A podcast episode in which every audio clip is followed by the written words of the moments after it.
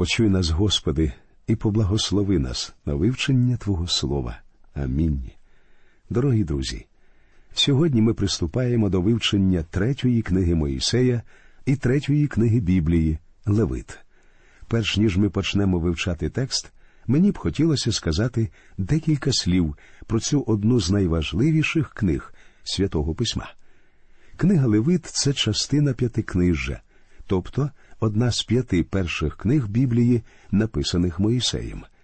Протягом усього періоду часу, про який розповідає книга «Левит», ізраїльський народ знаходився біля гори Синай. Тут, на горі, де Бог дав Ізраїлеві закон, починається і закінчується оповідь в цій книзі. Пам'ятаєте, книга «Вихід» завершується будівництвом скинії, яка потім наповнюється хмарою, тобто славою Божою. У Левит продовжується розгляд порядку та правил служіння в скинії. Таким чином, Левит – це велична книга про поклоніння. Вона відкривається давньоєврейським словом «вайїкра», що означає «і він гукнув». Бог тепер знаходиться в скинії і говорить саме звідти, а не з гори Синай. Господь закликає людей прийти до нього в скинію. Він навчає народ, як саме потрібно підходити до святині і як поводитися перед Богом. Цьому є паралель і в християнському житті. Грецьке слово «еклезія» чи «церква» має значення «обрані». Ми сьогодні теж обрані, тобто ті, кого покликав Господь. Тоді Господь говорив зі своїм народом зі скинії, закликаючи людей прийти до нього. А сьогодні нас прикликує до себе Господь Ісус Христос. У 27-му вірші 10-го розділу Євангелія від Іоанна він говорить: «Вівці мої слухаються голосу мого». Левит, як ми вже сказали, це чудова книга поклоніння. Вона містить описи жертвопринесень, церемоній, літургій, обмивань, зборів, свят, а також вказівок і застережень. Усе це призначалося для пізнання духовних істин, мало духовний підтекст. Апостол Павло в 11-му вірші 10-го розділу першого послання до Коринтян пише: «Усе це трапилося з ними як приклади, а написане нам на науку, бо за нашого часу кінець віку прийшов». У 6-му вірші того ж розділу він каже: «А це були приклади для нас». У 4-му вірші 15-го розділу послання до римлян апостол Павло також говорить: «А все, що давніше написане, написане нам на науку, щоб терпінням і потіхою з Писання ми мали надію». І апостол Петро у віршах з 10 по 12 і 1-го розділу свого послання говорить, що старий заповіт містить великі духовні істини. Про це спасіння розвідували та допитувалися пророки, що звіщали про благодать, призначену вам. Вони досліджували, на котрий чи на який час показував Дух Христів, що в них був, коли він сповіщав про Христові страждання та славу, що прийдуть до них. Їм відкрито було, що вони не для самих себе, а для вас служили тим, що тепер звіщено вам через благовісників Духом Святим із неба посланим, на що бажають дивитися ангели».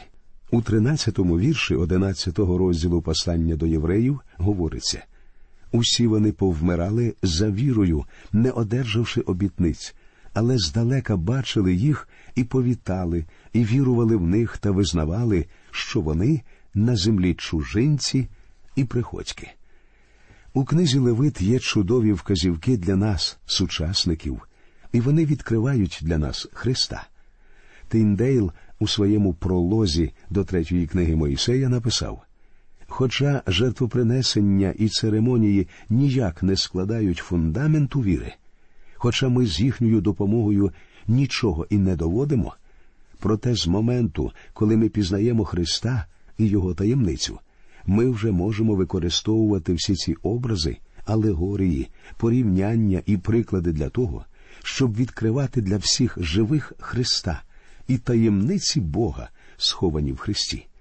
Ті ж самі образи, алегорії, порівняння і приклади допомагають нам проголошувати ці таємниці переконливіше і розумніше, ніж всі інші слова у світі. Сьогодні поклоніння для нас не пов'язане з якимось визначеним місцем чи обрядом. Хоча народ Ізраїлю виконував усі церемонії і ритуали, але Христос сказав жінці біля колодязя в Самарії, Євангелія від Іоанна, 4 розділ, «Повір, жінко, мені, що надходить година, коли ні на горі цій, ані в Єрусалимі вклонятись Отцеві не будете ви. Ви вклоняєтесь тому, чого ви не знаєте. Ми вклоняємося тому, що знаємо, бо спасіння від юдеїв. Але наступає година, і тепер вона є, коли богомільці правдиві вклонятися будуть Отцеві в дусі та в правді, бо Отець собі прагне таких богомільців. Бог є дух, і ті, що йому вклоняються, повинні в дусі та в правді вклонятися». Книга Левит написана під знаком святості Єгови, а основний її зміст відбивається у двох моментах. По-перше, вона навчає. До Господа можна прийти тільки через жертву. У книзі дуже часто говориться про спокуту гріха через жертвопринесення. Первісне значення відповідного єврейського слова «покривати». Але кров биків і козлів не усувала гріх цілком. Вона лише прикривала його доти, доки не прийшов Христос і не взяв на себе всі гріхи. Павло в 25-му вірші 3-го розділу послання до римлян говорить про Ісуса Христа. «Його Бог дав у жертву примирення в крові Його через віру, щоб виявити свою правду через відпущення давніше вчинених гріхів під час довготерпіння Його». Гріхи, вчинені давніше, це гріхи, описані в Старому Заповіті. Справа в тому, що Бог не вважав кров биків і козлів остаточною платою за гріх, хоча Він вимагав, щоб і ця кров пролилася. Вона була необхідною як спокута, як покрив, що міг прикрити гріхи людей до приходу Христа. Іншими словами, Бог у Старому Заповіті спасає авансом. Коли ж прийшов Христос, то Він заплатив за всіх сповна. Це вірно і в минулому, і в сьогоденні, і в майбутньому. Ключовим у книзі Левит є, мабуть, 11-й вірш 17-го розділу. «Бо душа тіла в крові вона, а я дав її для вас на жертівника, для очищення за душі ваші, бо кров та, вона, очищує душу». Шлях до Бога лежить через жертвопринесення, і без пролиття крові не може бути відпущення гріхів. По-друге, книга Левит навчає, що життя з Христом можливе тільки через освячення.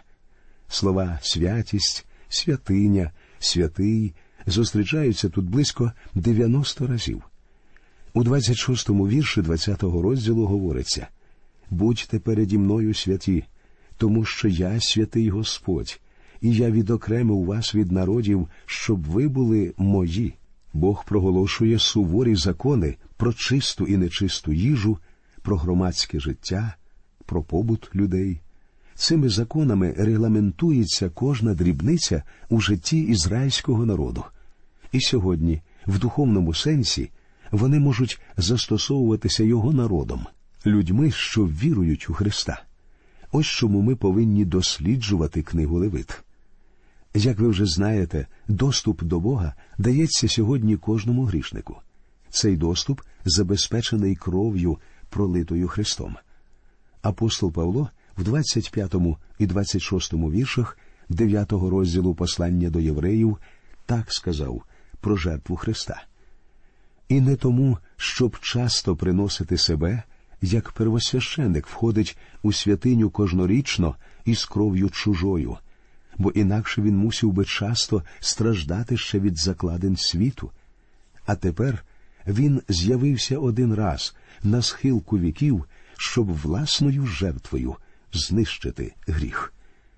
Ті, хто обмитий кров'ю Христовою, хто бажає поклонятися Богові, повинні вести святе життя. Ось що говориться у 20-му і 21-му віршах 13-го розділу послання до євреїв.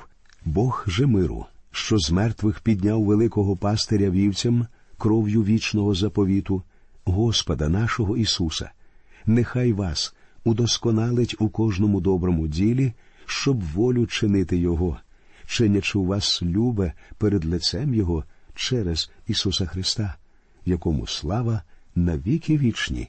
Амінь». Книга Левит – це чудова книга, якщо розглядати її у світлі Нового Заповіту. І в той же час для рядового християнина вона може здатися нудною. Мабуть, ви знайдете небагато людей, які вивчали б цю книгу з цікавістю і задоволенням. І проте книга Левит чудова.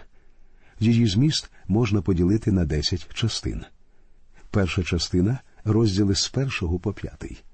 Жертвопринесення, якими відкривається книга, символізують Христа, передають Його особистість і описують Його смерть. В другій частині, в розділах з 8 по 10, розглядається освячення служителів в скинії. З неї ми довідуємося, наскільки наші уявлення про християнське освячення є поверхневими. В 11 розділі ми дізнаємося, як Бог подбав про те, щоб їжа, яку Він дав своєму народові, була здоровою й корисною. Вона є поживною в духовному сенсі і для наших душ. У 12 розділі розглядається цікава тема материнства. Особливу увагу ми звернемо на розділи з 13 по 15, де описується проказа і способи її лікування. Чому потрібен такий докладний опис цієї хвороби? Ті, хто здатний духовно розуміти Писання, побачать у проказі символ гріха і його руйнівного впливу на стосунки людини з Богом. Зцілення, очищення хворого на проказу гріха відбувається в смерті і воскресінні Христа. У книзі Левит це передано через жертвопринесення 2 птахів. Друзі, якщо ми хочемо уникнути скверни і тліну гріха в цьому світі, то нам необхідно знати про смерть і воскресіння Ісуса Христа і про те, як застосувати їх у своєму житті. У 16 розділі ми прочитаємо про Великий День Спокути. Це повна картина жертви Месії. Розташування жертовника всеспалення в скинії підкреслюється важливість смерті Христа на Голгофі. Про це дізнаємося з 17 розділу. Детальний виклад правил, що стосуються, здавалося б, повсякденних дрібниць життя ізраїльтян, показує, наскільки Господь бажає наблизити до себе людей. Про це говоритимемо у розгляді з 18 по 22 розділи. Бог хоче увійти в вашу родину, у ваше спілкування з близькими людьми. Друзі мої, давайте ж відкриємо наше життя і впустимо його. 23 розділ – це вказівки щодо свят. І нарешті розділи з 24 по 27 – це закони управління палестинською землею, які нам дають уявлення про її суперечливе минуле, а також про її майбутнє піднесення. Взагалі, книга Левит містить безліч пророцтв щодо ізраїльського народу і землі обітованої, історія яких тісно переплітається. Стосовно значення книги Левит у п'ятикнижжі, можна сказати, що 3 перші книги Біблії пов'язані між собою. У книзі «Буття» ми бачимо, як гине людина. У книзі «Вихід» ми спостерігаємо, як людину врятовано. А з книги Левит довідуємося, що людина вже поклоняється Богові. Ми також можемо порівняти і протиставити книги «Вихід» та «Левит». У книзі «Вихід» людині обіцяно прощення, а в книзі «Левит» – чистоту. У книзі «Вихід» ми читаємо про те, що Господь прагне спілкування з людиною. У «Левит» – про те, як людина може спілкуватися з Богом. У книзі «Вихід» Христос спасає. У книзі «Левит» Він освячує. У книзі «Вихід» детально розглядаються людські провини. У книзі «Левит» – людська розбещеність. У книзі «Вихід» Бог говорить з людьми із Синаю, у книзі «Левит» – зі Скинії. У книзі «Вихід» людина стає близькою до Господа, і в «Левит» вона продовжує спілкуватися з Богом. Тепер, друзі, перейдімо безпосередньо до вивчення книги «Левит» і почнемо з 1-го розділу, присвяченого жертві всеспалення. Це найдавніша жертва з усіх відомих людині. Її здійснювали ще Авель, Ной і Авраам. Жертви приносилися на мідному жертовнику, який має назву «жертовник усеспалення» або «цілоспалення». Через свою важливість воно є першим у списку 5 жертв і у всій глибині передає образ Христа. Людині не дано усвідомити значення цієї жертви, у якій Бог бачить Спасителя світу. Ми не можемо знати всього того, що бачить Господь. Це велика таємниця, і її осягає тільки Дух Святий. Цілопалення відкриває нам особистість Христа, який замінив нас собою. Апостол Павло так пише у 2-му вірші 5-го розділу послання до Ефесян. «І поводьтеся в любові, як і Христос полюбив вас і видав за нас самого себе, як дав і жертву Богові на приємні пахощі». Розгляньмо порядок принесення жертви всеспалення. Почнемо з 1-го вірша. «І кликнув Господь до Моїсея, і промовляв до нього зі скинії заповіту, говорячи». Бог покликав Моїсея зі скинії. Він не говорить з гори Синай, серед грому і блискавок, як раніше, коли давав свої заповіді. Тепер він кличе Моїсея зі скинії, примирившись з людьми. «І кликнув Господь». Звернення Бога адресоване тим, хто бажає почути його голос. Усвідомити це дуже важливо. У наш час він говорить до людей, закликає їх примиритися із собою. Церква – то спільнота покликаних. У віршах з 22 по 24 1-го розділу 1-го послання до Коринтян сказано так.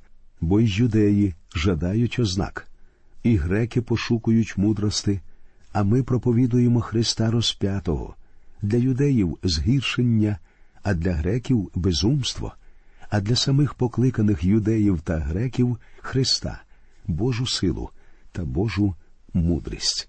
Бути покликаним не означає просто почути. Необхідно почути і відгукнутися. І я запитую вас, чи почули ви його і чи відповіли? Тепер давайте прочитаємо 2-й та 3-й вірші. «Промовляй до Ізраїлевих синів, та й скажеш до них, коли хто з вас принесе жертву для Господа зо скотини, та з худоби великої і худоби дрібної принесете вашу жертву.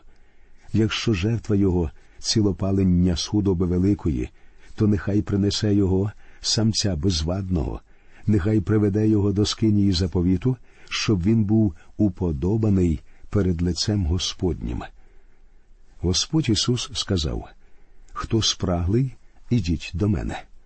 Це запрошення для роду людського.